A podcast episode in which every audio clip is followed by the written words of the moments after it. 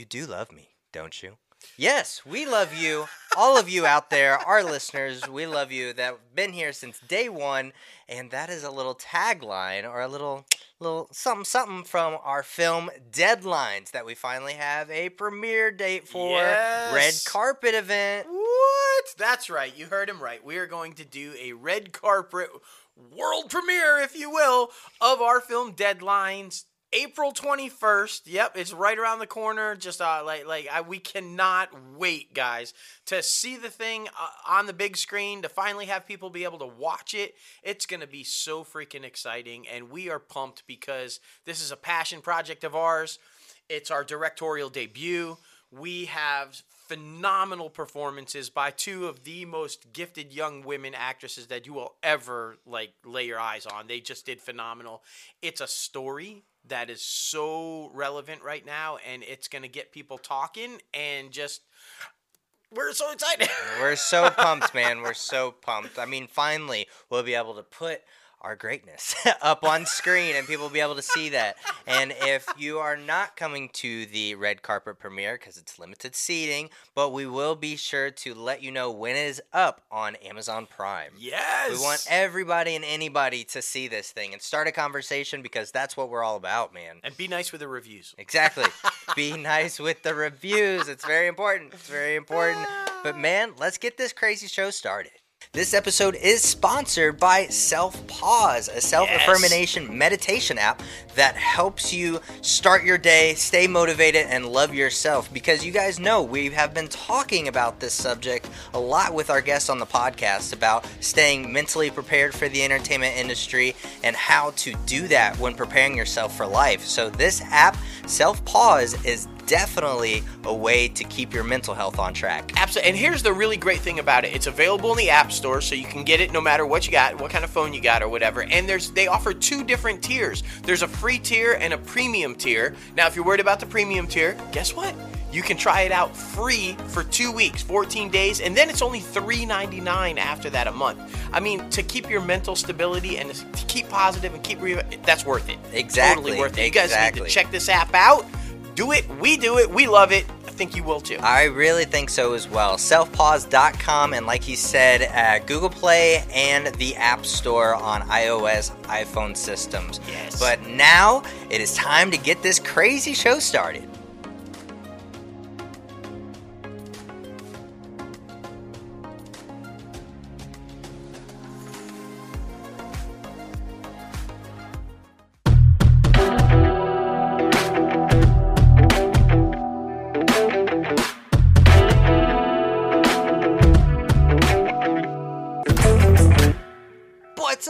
Everybody? Welcome back to another episode of Inside the Crazy Ant Farm. Holy moly, we're on episode 188 of Inside the Crazy Ant Farm. Still crazy, still rocking, still rolling. All the good things are happening here at Crazy Ant Media and with ItCap Podcast. Yes. Let's just tease a little bit right now because we're both super excited about it.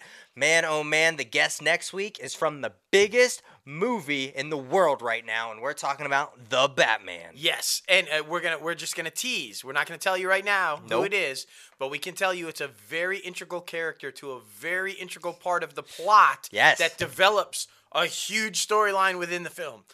Now that should get you going. Like, ooh, damn, who's that? And it's an outstanding interview. It's amazing. It- you, you guys are gonna love it. We are so pumped. Woo! Yeah, that's a good tease right there. Be sure to tune Yeah. in to episode 189 next week. Oh boy, oh boy. But you guys know your host with the most, myself, JLo Fantastic, and the one and only Mouse. Boy, oh boy, we got a whole bunch going down in the entertainment industry, and some of it not very good, especially for our boys over at the Mouse House Disney. Mm-hmm. Man, oh man, we're getting a lot of backlash from that. We we predicted it from all those Netflix Marvel shows heading to Disney Plus. We knew this was gonna happen, and strip teases are might happen, man. I'm just saying. I'm just saying. Ah, look, I mean, the, le- le- facts are facts, guys, and and we're gonna dive into this really big, but just just a little tease of it. When Chapek took over, you know, when I should say when Bob Iger stepped down and Yeah. Chapek was uh, announced, and and a year ago, a little over a year ago, the stock was at two hundred two.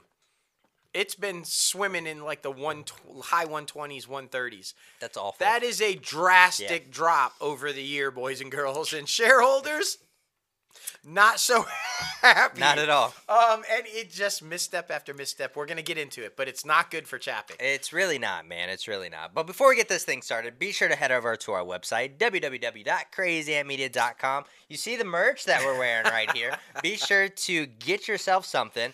We have promotional deals happening all the freaking time, so that's why you got to follow us at Crazy Ant Media and at ItCap Podcast. Free shipping coming So, up. yeah, so that you will know when these amazing promo deals are happening, so you can get some epic freaking merch like this that you see right now, or that you hear right now. Great quality, great quality. Can you hear quality? Well, now you can.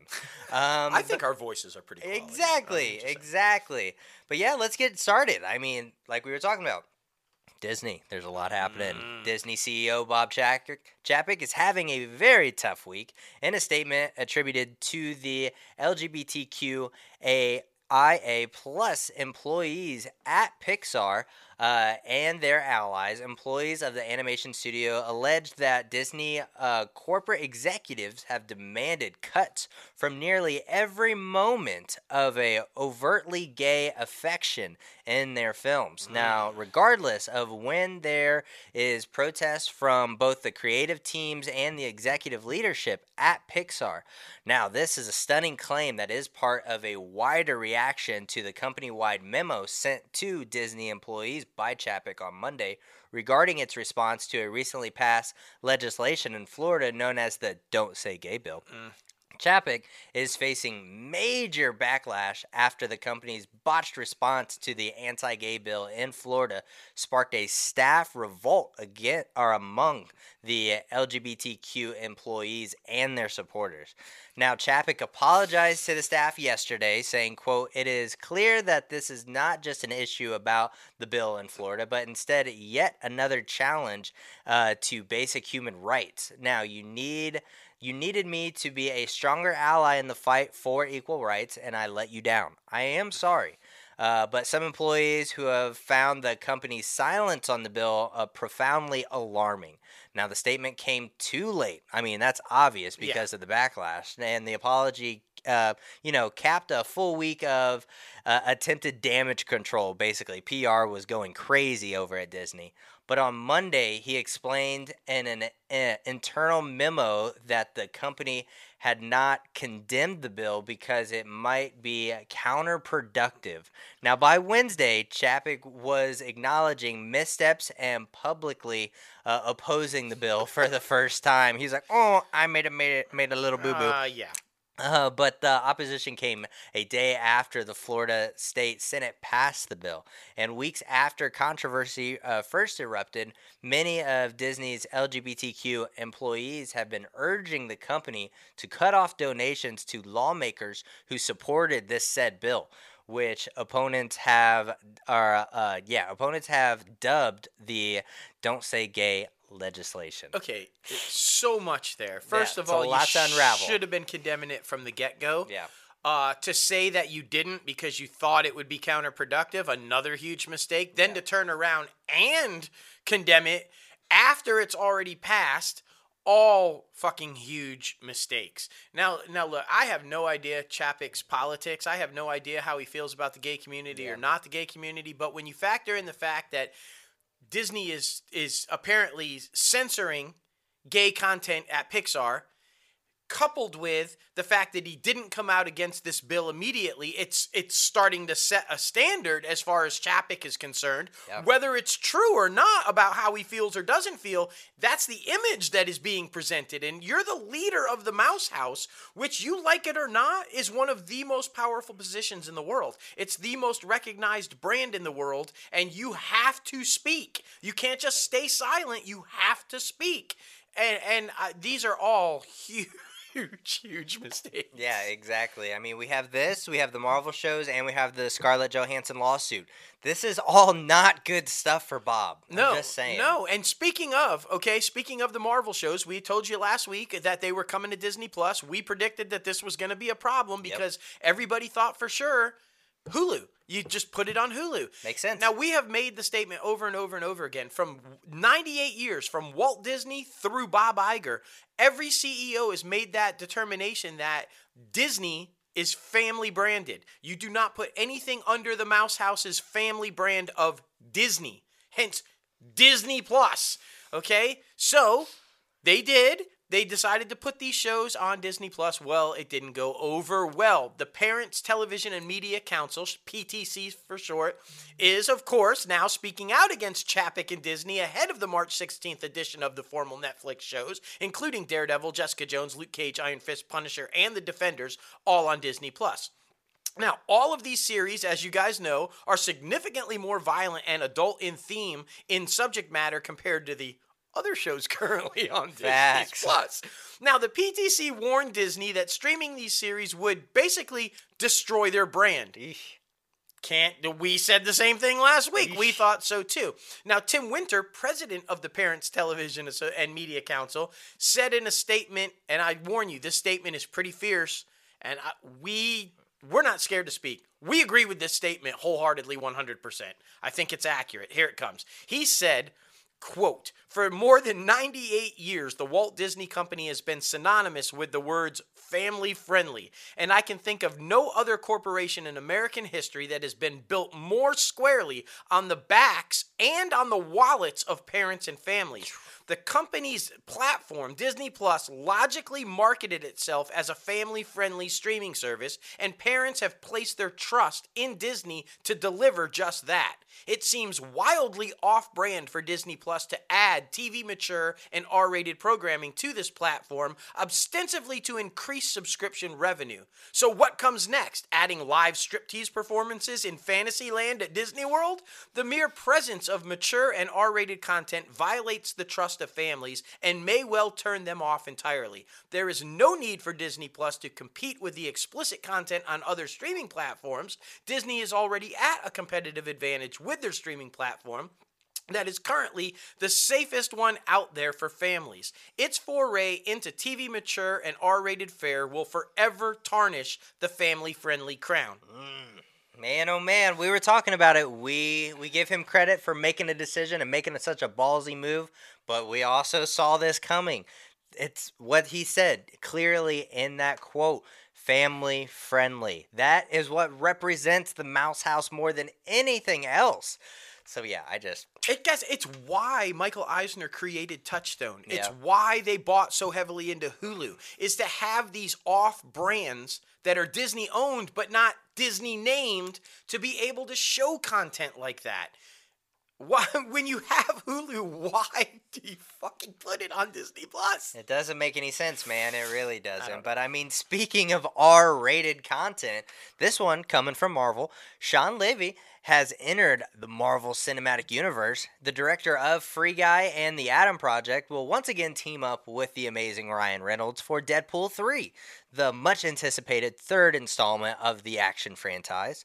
Uh, Rhett Reese and Paul Wernick, who uh, penned the first two Deadpool films, will write the third movie besides Reynolds. No other cast members are confirmed for Deadpool 3 at the moment. So we shall see. Will Cable come back? I mean, at the end of Deadpool 2, I really love their dynamic. So I would love Absolutely. to see Josh Brolin come back. Well, my bigger thought is will we finally see Logan? Yeah. Will we remember Shawn Levy and and Hugh Jackman have a relationship as well, and they've done movies together.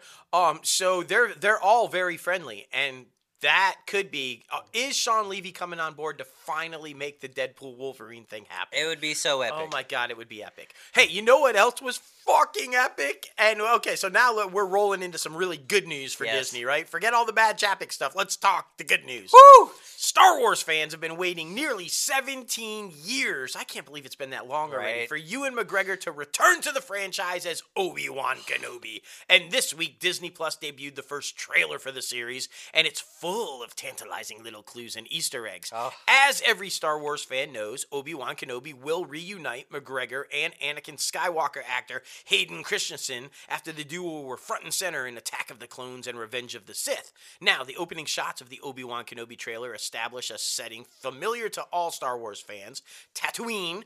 The series is set 10 years after the events of Star Wars. Uh yeah, Star Wars Revenge of the Sith, which ended with Anakin Skywalker becoming Darth Vader, of course, after Order 66 eliminates the majority of the Jedi around the galaxy. Now, Obi-Wan lives in a secret life in Tatooine, uh, watching over a young Luke Skywalker as the Empire seeks to wipe out the remaining Jedi. One of the buzziest moments of the trailer is this first look at young Luke Skywalker being uh, in Tatooine uh, which is awesome. And he's playing and kind of having a good time, and Obi's just kind of watching over him a little bit, uh, which is very cool. Um, the boy's obviously force sensitive, as we know, because we know who he turns into and how badass he becomes.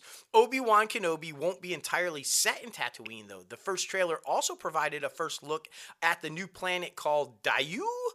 I, am gonna go with Daiyu. we also it. see the live action version. This one got really got me fired up of the Grand Inquisitor, yeah. one of the main villains of Obi Wan Kenobi, alongside Inquisitor Reva and Darth Vader himself. The character, as you guys know, if you're fans, was first introduced in the animated form in Star Wars Rebels and is the highest ranking Inquisitor within the Galactic Empire. Uh. The character reports only to Darth Vader, which is obviously where we think Hayden Christensen's return will most likely factor into the series. Duh.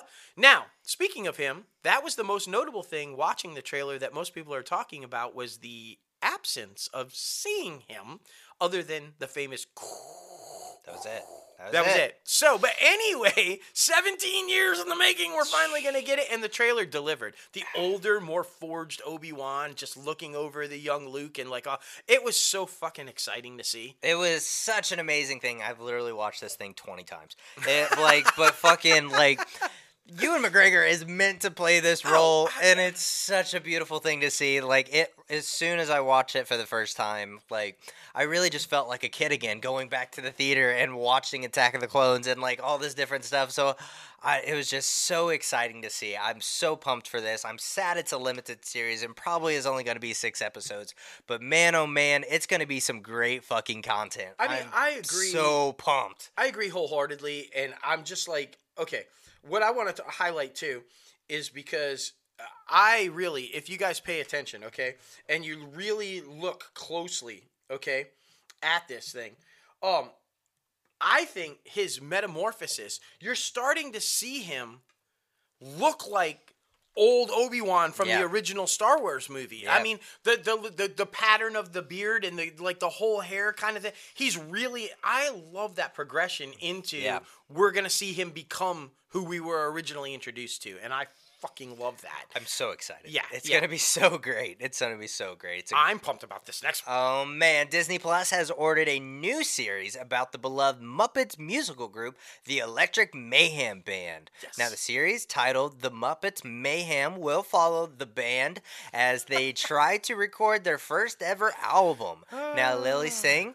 uh, will star as Nora, the human junior AR executive tasked with managing the Electric Mayhem oh, band. Oh my goodness. Now, you know, the band consists of Dr. Teeth on vocals and keyboard, Animal on yes! drums, Floyd Pepper on vocals and bass, and Janice on vocals and lead guitar, and Zoot on saxophone and Lips on the trumpet. Hell yeah. And why am I so excited? Because anybody who knows me knows Animal is my all time favorite Muppet, and I fucking can't wait to see him go crazy on TV again. Hell and yeah. go bye bye. Oh, I just fucking love Animal. All right, Jill Eikenberry is set to guest star in the ABC drama pilot L.A. Law, the revival of the iconic Steven Bochco legal, legal drama that we've been telling you about. And obviously, she's going to reprise her role as Ann Kelsey. Eikenberry starred in all eight seasons of the original NBC series as Kelsey, associate partner in the firm. Now, in the pilot, she's well beyond associate partner. She's now a judge. So that's going to be badass. And she's like now the third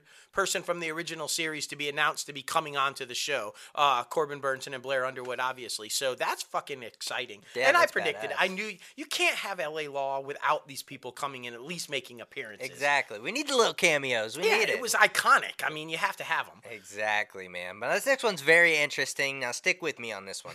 Hulu is set to unlock a new uh, unlimited DVR feature for all Hulu Plus live TV subscribers for no additional fee.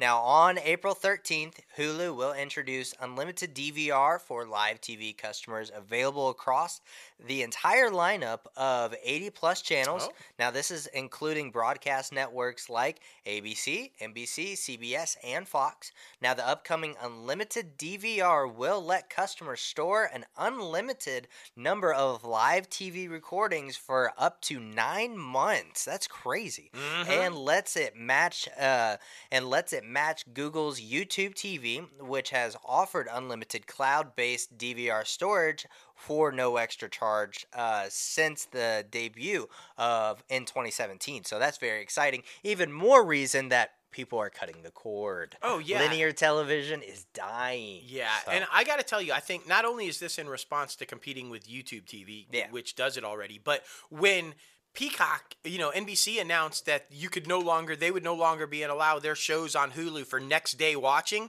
Well, if you have Hulu Live, you just record it the day of, and then you have it stored in your DVR, and you can watch it the next day anyway on Hulu. So I think that's in response. They're going to be like, okay, you're going to take away our, you know, next day. We're just going to give them the ability to watch it the next day anyway. Exactly. So it's smart. It's a smart move. This one's pretty exciting too. Hulu has picked up the drama series Career Opportunities in Murder and Mayhem to mm. series. Now, the series was ordered to pilot at the streamer in 2021. Hulu has given the one hour drama a 10 episode first season order. Per the official description of the show, it asks the question How do you solve a murder in post fact world? Especially when sailing the Mediterranean on an ocean liner filled with the wealthy and powerful. Everyone on board is hiding something, but one of them is a killer. Oh. Now, that's what the world's once greatest detective, Rufus Cotesworth, and his protege, Imogene, aim to discover the truth at all costs. Now, here's why it's exciting. Who are going to play the world's greatest detective? Not the Batman. and, and, his, and his buddy, Mandy Patinkin himself, is going to star as Cotesworth. And Violett Beane, we love Violett Beane, is set to play Imogene. So that's going to be a really good one. That's very exciting. I feel like a lot of good people will be attached to that Oh, one, yeah. so I'm pumped to see it. Yep. Uh, Fox heading over there. The Simpsons are going to make yet a historic milestone, guys, on Sunday, and con- uh, consequently, it's happening during Women's History Month. Now, for the first time ever, after 33 seasons and 719 episode, uh, tomorrow's episode, which is uh, March 13th, uh, uh, the top four key creative roles that guide the animation in the Simpsons episode are all going to be women. That includes director Jennifer Moeller, as well as assistant director Debbie Spatford, and lead timer as Esther Lee, and background uh, layout lead Hee Jin Kim. So that is amazing. That is a huge step in the, you know, featuring women more inclusiveness. Like I just feel like this is such an important thing, and I'm glad the Simpsons are doing, it, especially with such a legendary animation show like this. Yeah, it's it's sad it took 33 seasons Facts. to do it, but I mean, k- kudos to getting it done. This one we all knew was coming. This one it, it, it's gonna happen, and uh, it's gonna happen a whole lot quicker. We've been talking about this for the last couple of weeks. Is it good? Is it bad? Don't know yet. We'll Uh, see. I think I think it could potentially be good if done right, but with Zaslav, I think it's going to be a train wreck. Discovery investors voted in approval of the company's forty-three billion dollar acquisition of Warner Media from AT and T to create Warner Brothers Discovery. We've had this discussion, should just be Warner Brothers, during a special meeting of the stockholders on Friday, marking one of the final formal steps before the transaction can close. Now, the deal is expected to be completed in early in the second quarter between April 11th and April 28th, so literally right around the corner, guys. The merger's already received approval from the US Department of Justice and the boards of directors of both AT&T and Discovery. So pretty much a done deal at this Yeah. point. When it closes, what's the new company going to consist of? Well, in case you didn't know, Warner Media owns a lot. shit and Discovery owns a shit ton. So here we go. When it closes, Warner Media owns HBO, HBO Max, CNN, Warner Brothers, DC Films, DC Comics, New Line Cinema, TBS, TNT, truTV, Cartoon Network and Adult Swim, Turner Sports, Rooster Teeth, among a bunch of other brands, and is part owner of CW along with Paramount. Discovery is the parent company and owner of Discovery Plus, Discovery Channel, Home and Garden TV, Food Network, TLC, Investigation Discovery, The Travel Channel, Turbo Velocity, Animal Planet, Science Channel, and Oprah's Own. They're all going to be under the same roof. That's a lot. That is a fucking lot of content. So, like I said, potentially really huge, really great. I think Zaslav's ego is going to get in the way. yeah, that's the it up. problem. That's the problem. That's the problem. I mean, that's the potential to make a lot of revenue with a lot of different like age demographics and diversity. So I think it's very smart in that aspect, but you have to have the right captain at the helm of the ship. but we'll see how that goes. Will he be another Chapek? Oh well, man, oh man. Uh, the two most legendary studios. We see what's happening. I'm telling you. Now we're pumped, uh, not really, about this one. We teased it a little bit on our social media. This sucks. It is what it is, but it sucks because we're much anticipating all these films. And we're talking about Warner Brothers shuffling around release dates for several of its blockbuster films that include Black Adam, The Flash, Aquaman 2, Wonka, Shazam 2. And now Aquaman the Last Kingdom and The Flash are both being pushed from 2022 to 2023 due to COVID in, uh, induced production delays and visual effects. The Jason Momoa starring sequel is pushed back from December 16th of 2022 to March 17th of 2023. Now it's a couple of months, but still. Still. Uh, meanwhile, Ezra Miller's first solo outing as the Flash is speeding away from November 4th of 2022 to all the way back to June 23rd of 2023. Is this film ever happening? I, that I mean that one we've been talking about that one for like it's been delayed, years, delayed, delayed, man. delayed, delayed. Like I don't know. wild. Um, now, Dwayne the Rock Johnson's Black Adam is being pushed back three months to October 21st of 2022, and um, DC Legend of Super Pets is being moved to July 29th of 2022, which was Black Adam's original date. Now, Super Pets, which uh, Johnson voices Superman's canine best friend Krypto, the Super Dog, uh, was previously dated for May 20th of 2022. And Shazam: Fury of the Gods is the only movie moving up a few months. Okay. Now, the Zachary Levi starring pick is flying up from June 2nd of 2023 to December 12th of 2022. Interesting. So that's kind of exciting. We haven't seen Shazam or really heard a lot about Shazam this whole like off time since the first one. Yeah, just a little tease at DC fandom, and that, That- was it. That's Yeah. about it, man. But it's just in time for Christmas season. The non superhero release movies, uh, Timothée Chalamet's turn uh, as chocolatier Willy Wonka and the origin story Wonka is being pushed back by several months Mm. From March 17th of 2023 to December 15th Damn. of 2023. That's damn near a whole year. Um, now, finally, the sh- shark disaster movie Meg 2: The Trench, starring Jason Statham, swims into theaters on August 4th of 2023. So a lot of movement, a lot of movement with the superhero movies. The one thing that wasn't in there that I'm really curious about though is the Flash movie being delayed like that. How is that going to affect the Batgirl movie on HBO Max? Because as we all know, Keaton's Batman plays an integral role in the Batgirl Oh, movie. yeah. And Keaton's Batman is introduced in the Flash movie. It's how they explain why he's there and not Ben Affleck's Batman. So is that going to push Batgirl back? Don't know. I know, man. The other curious thing is why they moved Shazam up to December 12th because in my opinion the movie I'm moving to the December timeframe for Oscar consideration would be re-releasing the fucking Batman. Facts. Why? Because the Batman landed a much bigger opening weekend than initially expected. Yeah. The new superhero epic collected $137 million in North American theaters over last weekend, above Sunday's estimates of 128.5 million.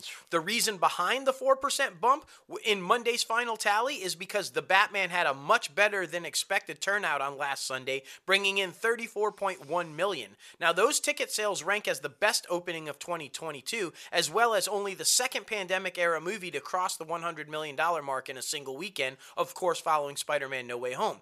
Now, What's it doing currently? The film this weekend is currently domina- dominating the box office again with a very healthy holdover, earning $66 million on its way to 238.5 million by Sunday.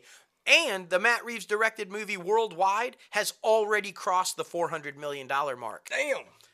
It's doing pretty good. And guess oh. what, boys and girls? There's nothing really opening again next weekend, so I feel that holdover. He's going to hold it at least one more weekend. At least, So- if not two. I oh, mean, Oh, yeah. you never freaking know, but I mean, this movie is absolutely killing it. And before it came out, there was rumors going around that there was possibly going to be a Penguin series, you know, from the Batman spinoff and all this good stuff. Well, with the success of that, of course Mm-hmm. they're going to move forward with it. The Batman spinoff series titled the the, for about the Penguin at HBO Max has officially been ordered to series. Colin Farrell will return for the limited series after starring as the famous Batman villain in the recently released film. The show will follow the character whose real name is Oswald Cobblepot uh, as he rises through the ranks of Gotham's criminal underworld. Yeah, because if you guys saw the movie, you know he takes over Falcone. Like you know, he now he's the guy. Now he's the guy in charge. So Uh, he did so well. I mean, Oh I gosh. for Pattinson, Pattinson, and fucking Farrell, like we were like, eh, maybe we'll see how they do. They both just fucking knocked No. it out of the park, Yeah. man. It was so good. and kudos to Matt Reeves for knowing. Right, Yeah. he, he just knew these are my guys, and like boom. He, in fact, I th- I saw somewhere that there was no other choice for Penguin other that was like Oh, his wow. guy. So that's interesting. That's awesome. So now there was also long rumored that that this was going to also do a spin-off series involving the Gotham PD, Mm-hmm. right? But because the movie was so successful and focused the ending about Arkham Asylum, and now we know the rewriting of of, of Martha uh, Wayne's story and, and Arkham and that whole kind of a thing. They've decided to definitely put the Batman television spin-off series centered on the Gotham Police on hold. Not going to happen. Why? Because it's getting a television spin-off in a different direction. The spin-off is now going to emerge as a series about Arkham Asylum, moving more into the realm of exactly what would happen in the world of Arkham if it relates coming off of the film and some of the characters and their origins. So I'm assuming we're going to hear a lot more about Martha Wayne and all that and the family and how that all went down. Almost learning the idea of a horror movie or a haunted house that is Arkham. The ah. Arkham series is one of two shows being spun off, as we just told you, along with the Penguin. So that's pretty fucking exciting to dive deeper into that whole world about how Arkham actually came to exist. So that's going to be epic. Yeah. And, you know, will we see more Joker? Will we not? We don't know. We don't know. Maybe. We'll see. we'll see how it goes. It's gonna be very interesting. Yes. Oh man, but Bruna Marquezine you will go. play Penny, the female lead, and the love interest in Blue Beetle. Yes. I know you're super excited I about am. this one. The superhero adventure makes history as the first DC Films production to star a Latino character. Yes. In addition, Blue Beetle has added Blesa Escobedo, Escobedo There you go. as a Harvey Gillian uh, to the ensemble. And now they join uh, old boy from Cobra Kai. Cobra Kai, Yeah. uh, who is set to star in the lead role as Jamie Reyes, the alter ego of the Blue Beetle, and the vigilante who has uh, great, basically done all of these crazy shit. I mean, it had a crazy spine injury, right? That gave him tremendous powers and the ability to emit blue energy. Yeah. Now, Escobedo will play Jamie's younger sister, um, Milgros. Uh, Gilead, Gullian's role is wrapped in secrecy and cloaked in mystery. So let the speculation begin, my our Marvel fans, comic book fans. So Yes. uh, keep going, man. I've got some thoughts on who I think he's going to play, and I'm pretty positive I know, and I'm going to probably drop that in the next couple of weeks if they don't announce who he's playing. Because if you follow Blue Beetle and you know the history, you know there's a certain buddy that Blue Beetle has Yeah. that's always around, and I think maybe that's going to be who it is.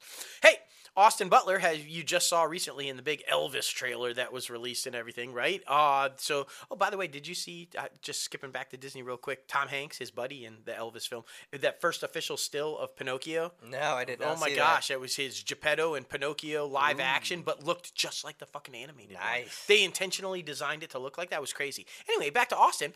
Austin is in talks to join the cast of Dune Part 2 as the villainous Feyd-Rautha, the sadistic nephew of Baron Vladimir Harkonnen, which of course is Stellan Skarsgård, and the heir to the Harkonnen Empire. Mm. The role is one of the most important new characters appearing in Dune Part 2.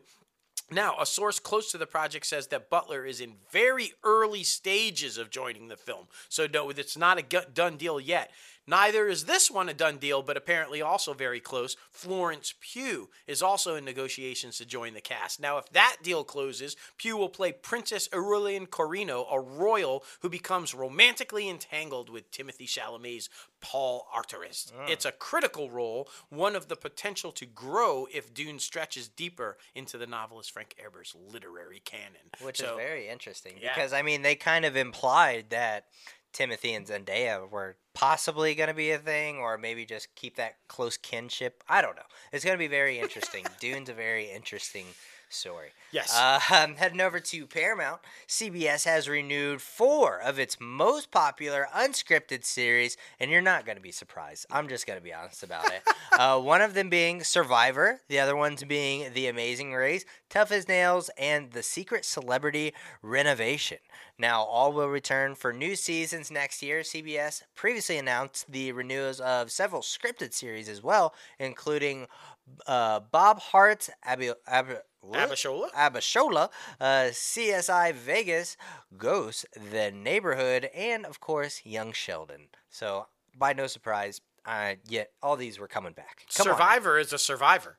That show is just not going to die. I mean, Jeff Probst will die before the show goes off the air. I He'll- think. he'll I'm li- just, uh, he's literally going to be the Alex Trebek of Survivor. I, I totally agree. I think, and but be smart enough to end it when Just he does. end it when- Jeopardy not so Oscar winner Geena Davis has been tapped as the co-lead for a CBS's untitled mother-son legal drama pilot. Now, in the drama, despite their opposing personalities, a talented but directionless private investigator who is the black sheep of his family begrudgingly agrees to work as the in-house investigator for his overbearing mother, mm. played by Geena Davis, a successful attorney reeling from the recent dissolution of her marriage. Now, Davis will star as Joan. She's a razor sharp attorney and a self made success who put herself through law school to support her three kids. And when her first husband died, very controlling and always aware of appearances, Joan must rely on Todd. Her least reliable child when her second marriage mysteriously unravels. And while she can't condone Todd's less than legal tactics, she's impressed by his ability to sleuth out information. But is hiring Todd to work in her office a serious gamble? We'll find out when they tell us what the name of the show is and when it debuts. I, I love Geena Davis, though. I think this is probably going to be a good one. I agree, man. I agree. Ever since fucking Beetlejuice, she's amazing. Oh, yeah. Come on now. Uh, not to be outdone by Star Wars Obi Wan Kenobi's trailer, but Paramount Plus also released the first trailer of Star Trek Strange New Worlds. But let's be honest, who cares? Star Um, Wars, uh, Star Trek, it's big. it's a big thing. It's a big thing. Um, now this is the fifth Trek series set at Paramount Yeah. Plus. In the trailer, Captain Christopher Pike, who is Anson Mount, is seen living remote in a remote winter cabin, presumably on Earth, as fans Mount's a tenure or tenure on season two of Star Trek's Discovery uh, know that Pike knows about the horrific future that awaits him, in which he's injured so terribly that he's uh, trapped inside a immovable body. Damn, Yep. there's a lot happening right there. Oh, yeah. Um, something, uh, t- or, uh, something or someone lures Pike back into service on the Enterprise, returning him to his crew and to the Federation's mission of exploring the galaxy. The rest of the trailer uh, provides several glimpses of vast locales that await Pike and audiences in the show. First, uh, 10 episode season. Uh, which will return uh, Trek to its episodic roots rather than Yeah. a single season or a single long story. Joining him will be number one Rebecca Romijn as Spock and Ethan Peck uh, as or as seen in the first uh, season of Discovery, along with Legacy Trek. Uh, characters nurse Christine Chapel, played by Jess Bush, uh, Cadet Nyota Uhura, uh, Celia Rose Gooding, and Dr. Ming. Mi- Dr. Mingang Bingbenga. uh, three new characters will round out the cast. Uh, Lieutenant uh, Lieutenant Erica Ortiguez, played by Melissa Navia, There you go. and uh, Lanaine Noeen Singh, played by Christina Chong, and Hemmer, played by Bruce Horak, are the first legally blind actors to play a central character on the Trek TV series. okay. I know, So that's breaking pretty cool. ground, man. Lieu- I heard Uhura, Cadet Uhura, who we all know goes on to be Lieutenant Uhura uh, uh, of Star Trek fame. I love that. For anybody who's not familiar, Pike was the captain of the Enterprise before Kirk, and the pilot for the original Star Trek series way back in the 60s had Pike and Spock, not Kirk. And so that's where this character comes from. And so now they're going to tell that story Mm. of Pike and his Enterprise prior to that awful thing happening to him and Kirk getting control of Enterprise. So it's going to be really interesting to see so, the too. history of Uhura and like how that all plays out. And uh, yeah, it's going to be awesome.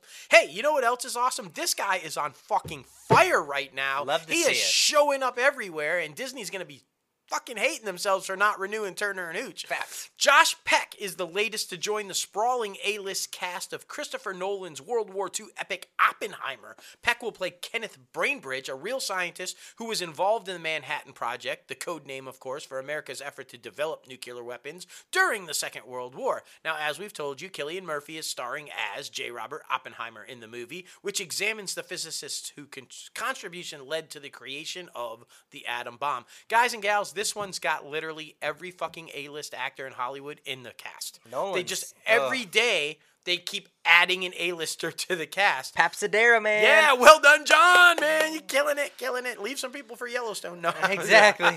exactly, man. We gotta get him back on the show. Oh man, he was so fun. So good, man. So good. Well, something else that was really good. Dwayne the Rock Johnson's The Young Rock uh, has cast Arlene Boucher as a very personal character in The Rock's life, and that is Dany Garcia, his college sweetheart turned ex-wife and now business partner. Per official description for her character, who will be a recurring guest star on the upcoming second season of The Rock, Dany is uh, compassionate and she's caring while also being very disciplined athlete and a future CEO. She starts uh, as Dwayne's uh, college sweetheart at Miami, but soon becomes a guiding force in his life and as his uh, contemplate embracing the grind as professional in professional wrestling. Boucher is best known for her breakout role in Tonya in season two of HBO's Ballers, starring alongside Johnson. So they have that history, they have that chemistry, so it should show on screen. So I got. I got to tell you, that must have been a hard casting process because you want to make sure you get that one right. That one because right, yeah. is a really just weird yet somehow awesome relationship in real life. Yeah. College sweethearts, and then they get married, and then they. they I, I guess these are two people who still deeply were in love with each other, but not in love with each other. And realize that, and just are still to this day business partners and very close friends, and just it's it's like awesome. You don't see that very much. Yeah, I mean, it's really a beautiful thing. it is, and so to ca- cast that person had to just be like right, you know. Agreed. Um, this is exciting. Ernie Hudson, coming off the Ghostbusters new uh, Afterlife movie, has joined the Quantum Leap sequel series pilot at NBC. Hudson joins previously announced series uh, uh, lead Raymond Lee in the pilot. Now, this is why I'm excited because I'm a fan of the original show and I watched it. Hudson is attached to play a character named Herbert Magic Williams. Why does that sound familiar? He's a Vietnam veteran and the head of the Quantum Leap project.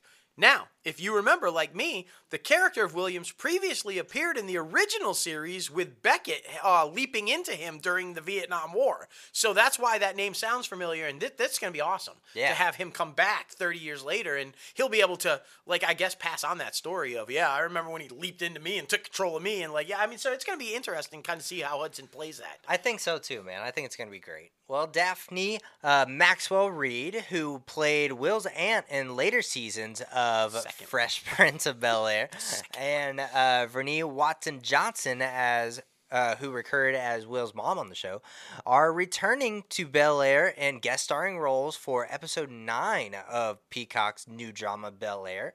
For their upcoming guest roles on Bel Air, the two will play Helen and Janice, members of the Art Council Board of Trustees. Um, Maxwell Reid and Watson Johnson's appearance in episode 9 will stream March tw- uh, 24th. Uh, the up uh, or the season one finale of Bel Air will be March 31st. And if you guys haven't checked that one out yet, it's really good. The first one's a little campy and like soap opery, But if you get past that first one, it's it's really freaking good. It's intense. It is Yeah. really intense. But I love how they're paying homage and bringing all these people from the original series on. I think Yeah. that's awesome. Uh, this woman is another one that's kind of just killing it in everywhere lately. Renee Zellweger. Apparently, you saw that new weird kind of show she's got coming to NBC, but she's got another one. Renee Zellweger set to star in the drama Avenger Field Mm. that's in development at the Peacock. So continuing that relationship with NBC, the one-hour drama series tells the story of those that established a clandestine all-female U.S. Air Force program called the WASPs, Women Air Force Service Pilots, to battle Hitler from home. Inspired by the true story of WASP leader Jackie Cochran, Zellweger and the diverse group of women who fought the system, skeptics, and even sabotage to bring everyone home safely. Very That's good because a lot of people don't know the story of the WASPs, and so to do a series about it is going to be really interesting. that really is, especially with her. Oh, she's Oh yeah, she's like just out there. Yeah, Very interesting. Uh, this next one I'm super excited about because I'm on the Pete Davidson train. I don't know if you are, but I am. I love the man. Uh, Pete Davidson will lead his own comedy series, playing a fictional version of himself. The project, tentatively titled Bupkis, comes from Universal Television and Saturday Night Live showrunner Lorne Michaels. Beyond starring, Davidson would also serve as co writer on Bupkis and frequently collaborator with David Sirus. Now, reports indicate that the premise of Bupkis would be uh, comparable to Larry David's HBO sitcom Curb Your Enthusiasm, which follows the Seinfeld co creator as he navigates celebrity sta- status and his daily life. So I'm very excited about that. I feel like it Curb Your Enthusiasm meets Entourage, meets all these different things. So I'm excited about it, especially like over the past couple years, his star meter and his stardom has just boom, like crazy. He's been on SNL for a while, but over the past three or four years, like it's been all time high. since he became a man whore. I mean, you know, I mean, he's been linked to like damn near every Hollywood person like ever. Um, Good for him. I, I am kind of on the bandwagon. I teared up. I had to adjust, and like you know, I'm happy for him. I do love the idea though, because he has had such a crazy life. He has over had the a crazy couple- life. So the idea of making a show about following that crazy life and how he deals with it is going to be pretty entertaining. Right. got- you know, good to Lorne Michaels for recognizing that and going for it. Uh, Sony. Um, it's not Spider-Man related, guys. What? Two weeks after pausing the theatrical release of Morbius in Russia, Sony Pictures has announced that it is also halting all other businesses in the country following Russia's inv- uh, invasion of Ukraine. The move includes home entertainment releases such as the box office hit Spider-Man No Way Home and any television distribution deals. Now, Disney and uh, Paramount also followed suit with that shortly after, but good for Sony for doing that, and good. I mean, you know, keep it up. It only I feel sorry sense. for the Russian people because they're suffering too, but you got to do something. So Exactly, man. Exactly. Well, MGM James Wolk is joining the cast of MGM's adaptation of The Boys in the Boat. He joins ensemble cast that includes uh, Callum Turner and Joel Edgerton. MGM Spyglass and Smokehouse are partnering on this production, with George Clooney directing this one and Mark L. Smith writing the hmm. script. This is the film that we told you about that tells the triumph of the underdog story of the University of Washington's men rowing team, who stunned the world by winning the gold in the 1936 Berlin Olympics. Wolk will play Coach Boyles. So, very interesting. Yeah. Again, I, I don't know how many people are going to be interested in this movie, I but, don't know, but it's crew, gonna yeah. crew has seen a resurgence though. Like a lot of people, I think you know. I guess I don't know. Maybe because the row machines at, at fitness centers are getting popular, and so maybe everybody's thinking they can get on that crew. I, I don't know. It is. They are fun. They are They're fun. I mean, you know, so we'll see. Uh, hey, you know that guy, 50 Cent? He's rocking and rolling over at Lionsgate. For how much longer, we don't know because they keep pissing him off and he keeps talking about leaving. But for right now, everything's okay. Power Book 4 Force has been renewed for season 2 at Starz, which of course is a spin off of 50 Cent's original Power to debut on Starz. The series saw Joseph Sikora return as Tommy Egan, who leaves New York and finds himself caught up in the Chicago drug game. The series also stars Isaac Keys, Lily Simmons, Gabriel Ryan, Shane Harper, Chris D. Lofton, Anthony Fleming III, Lucian Cambridge, and Tommy Flanagan, as you guys know. It's a pretty intense show. All of 50 Cent shit is like amazing on Starz. Um, if you guys are not checking it out, why is that under Lionsgate? Because Lionsgate owns Starz. If There you go. but check those all out, and uh, I mean everything that Starz is putting out is fucking awesome. Right now. Exactly. I mean, he really just needs to buy Starz. He, That- he it does. needs to happen. But keep keep heels. Yes, keep that. I mean, If that's you buy so it, successful. keep fucking heels. Don't don't fuck that up. Don't do it. All right. Well, AMC, if you guys thought Walking Dead couldn't do anymore, well, you're wrong because The Walking Dead continues to live on at AMC because that's what's the only living, breathing thing that they have and that they keep pumping blood out of. Uh, the network is greenlighting two spin off series, or no, just one spin off Yeah. series centering around Maggie and Negan. Both Lauren Cohan and Jeffrey Dean Morgan will return in the spinoff, which currently titled The Isle of the Dead. Now, the six episode series will see the two characters traveling into a post apocalyptic Manhattan, long ago cut off from the mainland. Uh, the crumbling cit- uh, city is filled with the dead and de- denizens. Uh, who have made New York City their own world, full of anarchy, danger, beauty, and terror, of course. Now, the series is expected to debut in AMC and on AMC Plus in 2023. But again, do we need it? No. we I, you know, I just it's time to move on, guys. It's time to move on. Do I like Negan? Do I do I I, I mean, do I like Maggie? Do I like the characters? I love the actors. They're both phenomenal, but it's time to move Season seven was the peak, and then after that, I just, yeah, you know, it, it, enough is enough. Jesus. Hey, maybe this one will help make that decision a little easier because this guy's fucking phenomenal and this show sounds amazing. I'm talking about Giancarlo Esposito, who you just saw in The Mandalorian, obviously. He's such a badass. He's set to star in the newly greenlit AMC drama series The Driver. Now, the six episode first season focuses on a taxi driver played by Esposito whose life is turned upside down when he agrees to chauffeur a New Orleans based Zimbabwean gangster mm. notorious for exploiting undocumented immigrants at the U.S. southern ports. That sounds fucking amazing. The show is slated to debut on AMC and AMC Plus in 2023 him in a gangster related show set in New Orleans, I'm all in. Exactly. I you guys know our roots Oh set my down in freaking New Orleans in the South, so we love everything that comes Oh out of Jesus! Immigration and trafficking and all that kind huge. so huge down there. So this is going to be a huge show. Agreed, man. Agreed. Heading over to Netflix and something that they're just banking off of, and that's the one and only Shonda Rhimes with her Shondaland, which they have scored another series from the production company at Netflix, with the streamer picking up the murder mystery drama The Residents. Uh, the series is inspired by Kate Anderson Brower's book The Residents Inside the Private World of the White House. Oh. It is described as a screwball um, set- Whodunit. who done it set in the upstairs, downstairs, and backstairs of the White House Oh. among the eclectic staff of the world's most famous mansion. Uh, the show is said to feature one dead body, one wild, eccentric detective, and one disastrous state dinner. Per Netflix, the show oh. has received an eight episode order. Just all of that sounds very interesting and better than The Walking Dead. So, this is why we're going to watch. I mean, is is this like Scandal meets like you know the I I, House I don't know how I, yeah like so there it's the White House. There's a dead body. There's clearly going to try to be a cover up, but a crazy Clue, detective like- is trying to yeah like Clue or Knives Out or it's all kinds of things jumbled together, and Shonda is going to make it brilliant. Facts. No doubt. This one I'm I'm both excited and sad for. Season 6 of Peaky Blinders is heading to Netflix on June 10th. We finally know now. Season 6 is also set, this is why I'm sad, to be the final season of the hit series, although a film adaptation is apparently in the works.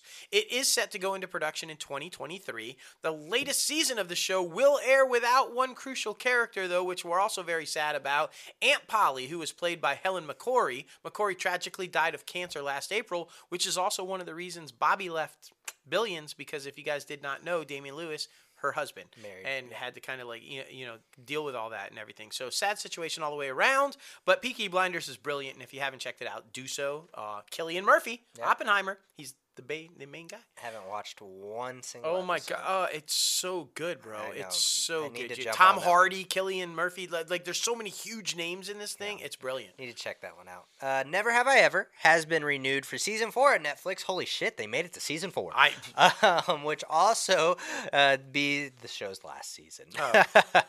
uh, news of the fourth season renewal comes before season three of the series i- it has even premiered. Uh, production on the third season recently wrapped and will debut over the summer, but at least they knew about it and they'll be able to you know clean everything up properly because with a lot of of Netflix shows they don't let you have that closure. No, like this one probably did not get closure because this one followed suit what nor- Netflix normally does. Fix. The Babysitters Club's been canceled at Netflix after two seasons because on Netflix it's usually two and done. Uh, and it better not be for Raising Dion. Better not be. Just telling you right now, Netflix, don't do it. Don't do it. Walden Media, however, the company behind the show, made it clear they will look to develop new iterations of the franchise and shop them around to other places. I'm gonna be honest, I haven't even heard of that thing, so I'm not. I'm surprised it made it season two. It's a huge book series that Is was it? like extremely popular, which mm. is probably why it got picked up. But I mean, I don't know if they're going to have much success shopping it to other networks. I Yeah, we'll see, man. We'll see. Well, now heading over to the astronaut himself, Jeff Bezos' Amazon. Reacher is the first Amazon Prime Video TV series to top the Nielsen streaming ratings. Mm. Previously, the Amazon comedy Coming to America landed in first place, but this marks the first for the TV show side from the streaming service. Now, for the week of February 7th to the 13th, the action thriller came in at number one on the top 10 list for uh, SVOD titles with 1.589 billion minutes watched during the first week of its availability per Nielsen. Uh, the audience for the action thriller starring Alan Ritchson um, largely skewed male audiences with 58%, while increasing its viewership from younger streamers in the 18 to 34 and 35 to 49 age demographic. So they hit that shit right on the head. Yeah, I'm shocked to hear that it skewed mostly males because Alan Ritchson, every woman that I know fucking loves this guy. true. He's like, you know, I, so I'm just wondering. He's Hawk on Titans, if you guys don't know, and Blue Mountain Valley, and like just a ton of stuff that this guy's been in forever. Um, and Mountain so. State. Blue Mountain State. State. I, I misspeak. It's so good. I, I, I misspeak So sometimes. good. I misspeak. I get It's ahead fine. of myself. I don't know how to pronounce names. It's no, it's I, I I talk a lot. I talk fast, and sometimes it comes out before I'm done thinking. facts. like this is facts. but my point is, is that he's he's he's kind of a good-looking guy that women He's like. so good, So yeah. I thought that that would be a little more evenly balanced. That's all I'm saying. Women, tune in. Tune in. Do it. Do it. Um, hey, this one is no surprise. I'm gonna slow down. I'm gonna talk. Everybody's jumping on the video game bandwagon and making movies Facts. and TV shows and all kinds of stuff based on video games. Well, Amazon is no exception. They are apparently in talks to pick up God of War, a shit. live action TV series adaptation from Sony Pictures Television and PlayStation. No deal is closed yet for the project based on the popular Santa Monica studio produced PlayStation game. However, the potential series hails from the Expanse creators Mark Fergus and Hawk Ostby, the Wheel of Time showrunner Rafe Judkins. Amazon has ordered, nope. So, they haven't ordered yet. But it looks like it's going to happen It's because talks. with those with those creators on board, I feel like that's a done deal. It's in But- talks, but but, we'll see. man, oh man, they're spending a shit ton of money for the Lord of the Rings one. God of War is going to cost them a lot just in visual effects. So that's ooh boy, they're they're reaching, man. They are really reaching. Uh, they got the money. Uh, yeah, and I mean, what is Ramy Youssef doing right now? That since he's not doing Ramy, well, Amazon has ordered two seasons of an animated comedy from him, Ramy Youssef himself. The series is part of the new First Look deal that he and Cairo Cowboy production banner have signed with the streamer. The animated series will explore the experience of Muslim American families uh, that must learn how to code switch as they navigate the early 2000s, a time of fear, war, and rapid expansion of a boy band uh, industrial uh, complex. That that's a very interesting time to do that for Muslim American families because of 9/11. So I'm interested to see this. I'm And interested. To, yeah, I'm interested to see how they go about this thing. Yeah. Oh, that's- hmm. That one sounds intense. Yeah, Sounds man. pretty good. Animation. This one is surprising. I'm gonna be honest about it. I was shocked when I read this one. I was like, "What is going on?" But okay, everybody's trying to get in on it, right? And I guess why not Apple too? Apple has apparently snared the rights to Friday night package of Major League Baseball games, hmm. extending Silicon Valley's reach into the world of sports.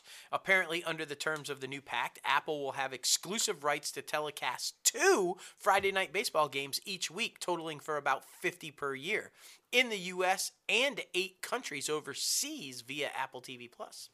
That's something that I feel like Amazon and Apple are separating themselves from these other streamers. They're going after sports heavy.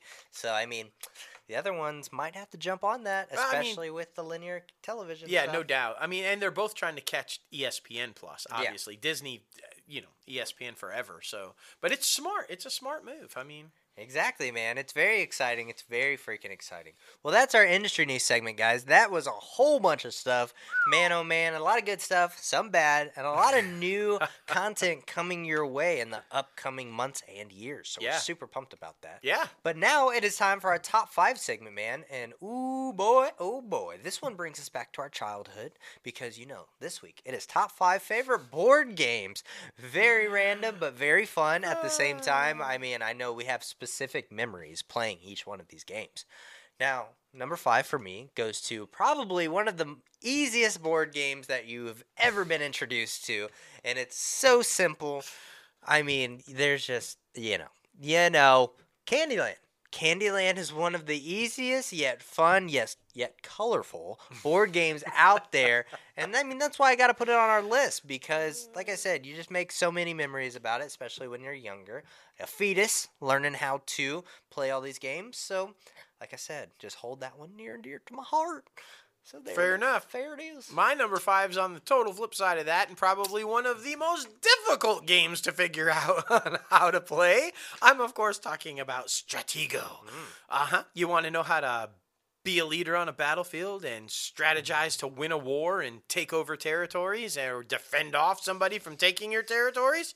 Stratego is your game. I fucking loved it as a kid, and I, I kind of like it as an adult too. It's pretty fun to have to put the thinking cap on and try to figure out what you're doing. And maybe, maybe this is what's going on right now in Ukraine and Putin. If they had played more Stratego, either or would be doing better. Better than I'm just saying, board games can be important. They can. I'm trying to make light of the situation. It fucking sucks over there, okay? Of course, Stratego can't help, but you Oh are my just like- number funny. five, Stratego. Stratego. Stratego. I've never played Stratego, to be honest Oh with you. shit, we've got to play. Oh man. Uh, number four for me goes back to a classic. You'll find it at every outdoor venue of Cracker Barrel, and that is checkers. You know, this is another one that's just super simple, uh, and it also sets you up for chess because that one. I mean, you know, you get the board layout and you get really know where the different colors go and everything like that. But checkers, man, that that's one. I think that might have been my first ever board game that I learned, to be honest. I remember sitting in the living room playing it with my mom and all that good stuff. So that's why checkers is on my list. King me, bitch. Okay, Yep. all right, fair enough. Fair enough. Fair enough. Checkers. I like checkers. Who I doesn't like, who checkers? Come doesn't on. like I mean, checkers? come, on. I mean, just sit down, pop, yeah, pop just, a bottle, Just play checkers, checkers. drunk is much more entertaining. Much more Exactly, entertaining. exactly. You don't always make the right moves. That's all I'm saying. Ooh. My number four. Sorry. Ooh, No, sorry. sorry. Ooh, sorry. Yeah, if you're Alex Trebek, ooh, uh, miss him so much.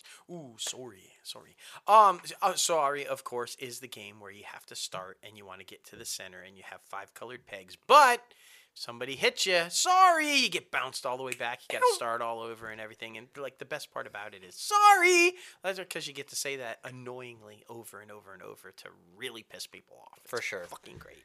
But I'm not sorry that it's number four on my list of favorite board games. Sorry. And I don't blame you. I, I don't blame you. Now, something that, you know, this definitely set me up for life. And I'm just going to say it, especially playing with some people in elementary school. You can definitely see what type of person they were going to turn out to be. Whoa. Um, number three for me is life. And you know why I say that? Because there's some people that play life and they start out with more kids than anticipated and then in real life they turn out having kids in like high school and at a young age So I'm like, "Er, we, we sh- you should have just played life differently. I'm just saying. But it's fun, you know. You get to travel and do different things and go to different universities and all the good stuff. I don't know. I haven't played life in a while, to be honest with you. It's been a while since I've played as well. But I mean, you know, just to try to set the younger generation up, it it doesn't do well. It, life would be different if like it told you how to sign up for a bank account or how to write a check or how to fucking tell time with a fucking regular clock, okay? Not a digital one. I'm just letting all these fucking. Is it Hasbro? Does Hasbro own the rights to I don't- life? I don't know, but yeah. whoever owns the rights to life, listen to what I'm saying Analog. teach us how to fucking do this shit. Okay, I'm just saying. I'm just That's saying. right. That's right. I'm sorry. I'm sorry. It no, was- it it's was good. intense. It's good. Hey, before Words with Friends, before Wordle, there was my number three, Scrabble. just played it the other night. favorite vocabulary board game where you can dominate by knowing your words and having a vast vocabulary. But God help you if the people that you're playing with do not have a vast vocabulary Facts. Because they will question you. They will argue with you. They Every will single shoot time. you down. But you hold fast.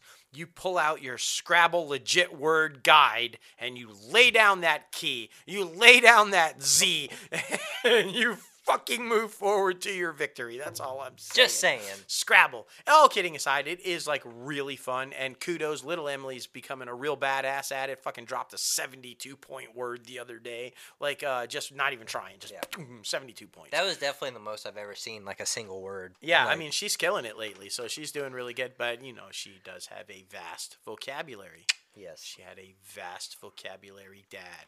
Yes.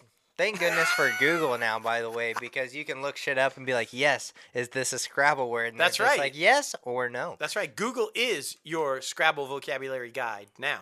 Like, it does. It does. Facts. Sell. Um, number two for both of us is a game that I just learned recently, and you guys know about it because of the Queen's Gambit. And I, when when would you say that you learned chess? Oh, way early, like uh, mid '80s, maybe Yeah. is what my first kind of like foray into it. yeah. Uh, At what what age you think?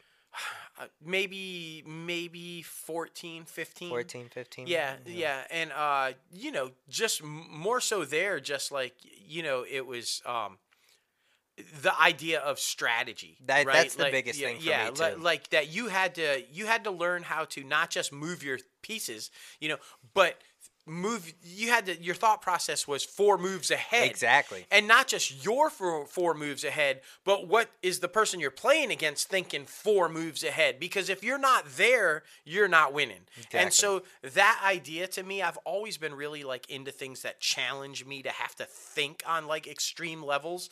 And chess clearly is one of those games that you have to be thinking well in advance and on extreme levels and on uh, you and your opponent. And so I love the game. I, I just think it's it's one that we play a lot. We play Mm-hmm. like there's a little app and we, we go back and forth and everything. He's getting pretty good. He's like he's getting pretty good. Used to kill him and now it's like competitive. But I think time. that's something beautiful about chess. It literally it sets you up for life more than fucking No, life. Let's be honest absolutely about it because like if you say this to an individual, wh- how are they going to react? How are they going to maneuver? And you think about all the different outcomes that a conversation could bring, and that's the same as chess. If you move this pawn, if you move this rook, if you move that knight, all that good stuff, how is the other person going to react? So I think chess is a great thing to learn to set you up for life and to prepare you for different situations that you may or may not get in. So that's why it's on our list and it's very important. Yeah, and if you retain that knowledge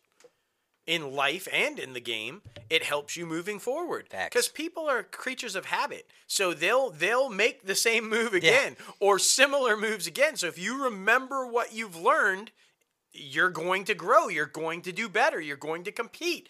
And that's the game of life, right? You got to like, fuck life. Chess is the game of life, like you said.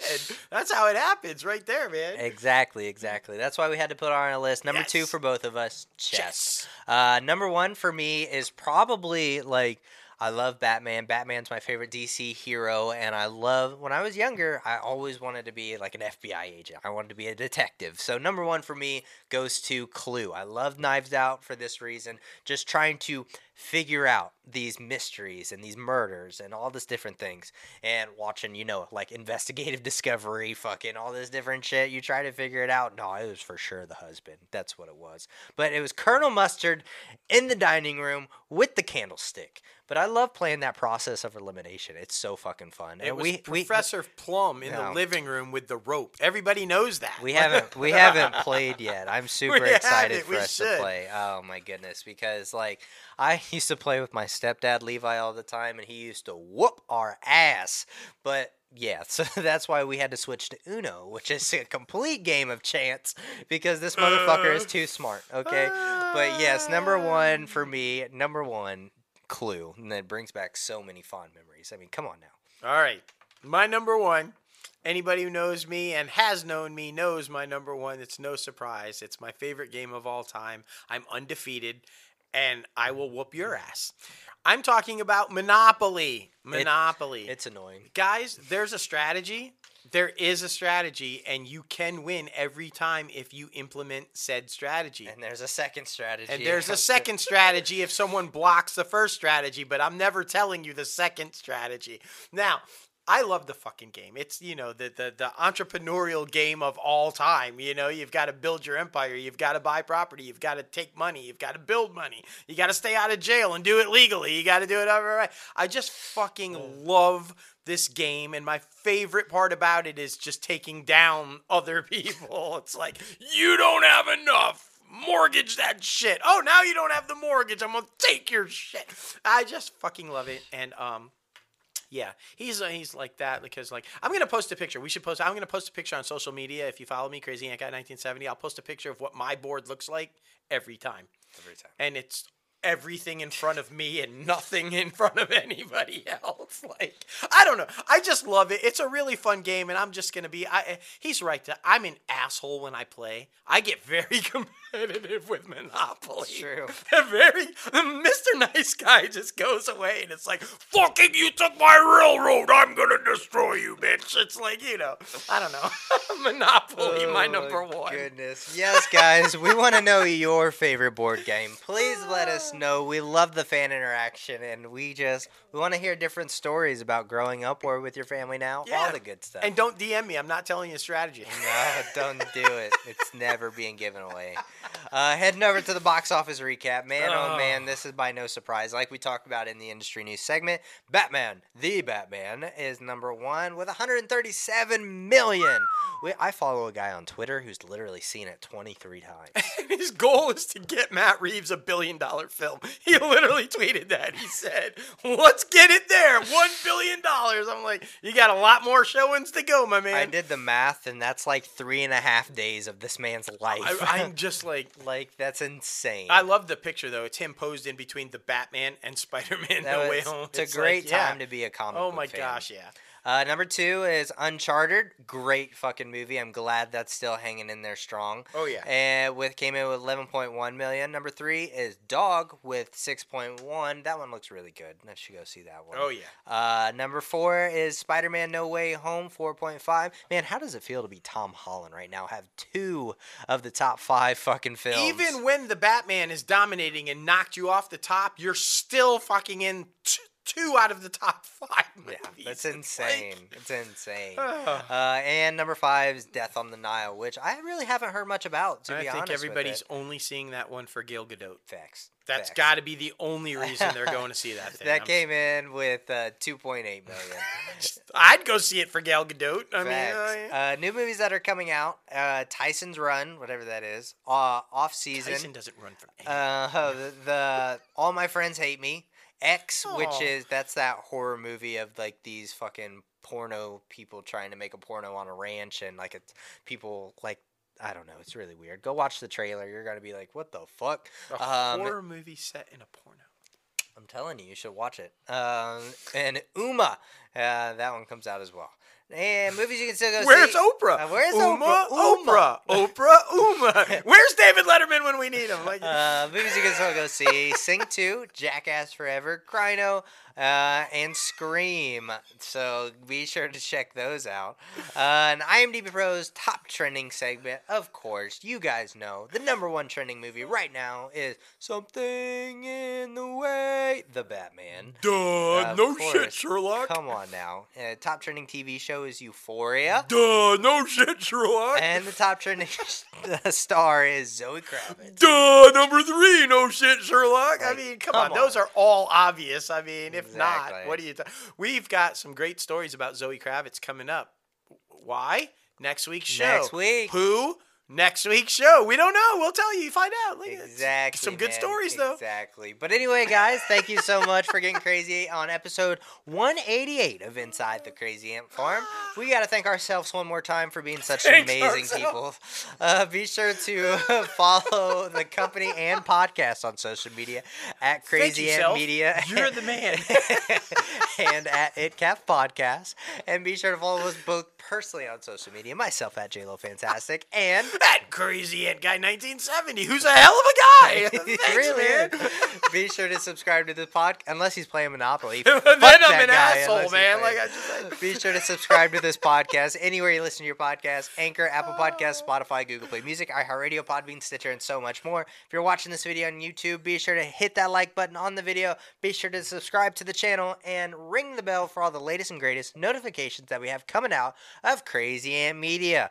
Be sure to visit our website as well, www.crazyantmedia.com, where you start rocking the latest and greatest Crazy Ant Media gear, free shipping, promotional, uh, fucking thing is coming up. Be sure to check that out. Follow us at our social media so you know when. Man, oh man, there was a lot of good fucking content for this episode. boy. But I'm super excited for Oppenheimer too. To be Oh my gosh, Oppenheimer and our boy John Papsidera just killing it. Oscar contender. I'm I already mean, throwing that out there. This guy's got to single-handedly be one of the greatest casting directors of all time. The, the cast that he puts together, Facts. Yellowstone in 1883, and freaking like the Mayor of Kingstown. Then all these epic, mo- all the Dark Knight movies, and like Oppenheimer, and just this guy is slaying, man. So fucking good. slaying. Um, obviously, you know, I, I do. I want to be happy about this. I'm, I'm happy that we're right. I'm not happy that we're right. Chapek. At the same time. I just, you know, we called it. We knew it was going to be it. I'm just like, this guy's tenure is not good. I didn't think it was going to be good. I wasn't a fan of the selection, and I'm. I, it's just, it's sometimes it's it's bad to be right. I give him max five years. You give him less than. I I don't think he's going to make it through the year. If he makes it through the year, I'll be shocked. And uh, I, if he does, I, I can't see two. Yeah. I can't see two years. I, I, I just don't know. It's gonna be wild, man. It's gonna be wild. Hey, Hey. You know what? What? It, it's been an amazing show, but you keep saying all these mean things to me about Oprah, but I, I, I mean about Monopoly. But that that makes me think. You know, the one person that I would definitely want to sit in a room with, maybe you with Clue too, because she's a really smart person. Yeah, but she is. I want to see if Oprah can kick my ass in Monopoly. So, I would love. should that. we give her a shout out? We and really say, should. Hey, Hey. Oprah! Play Monopoly and Clue. yes.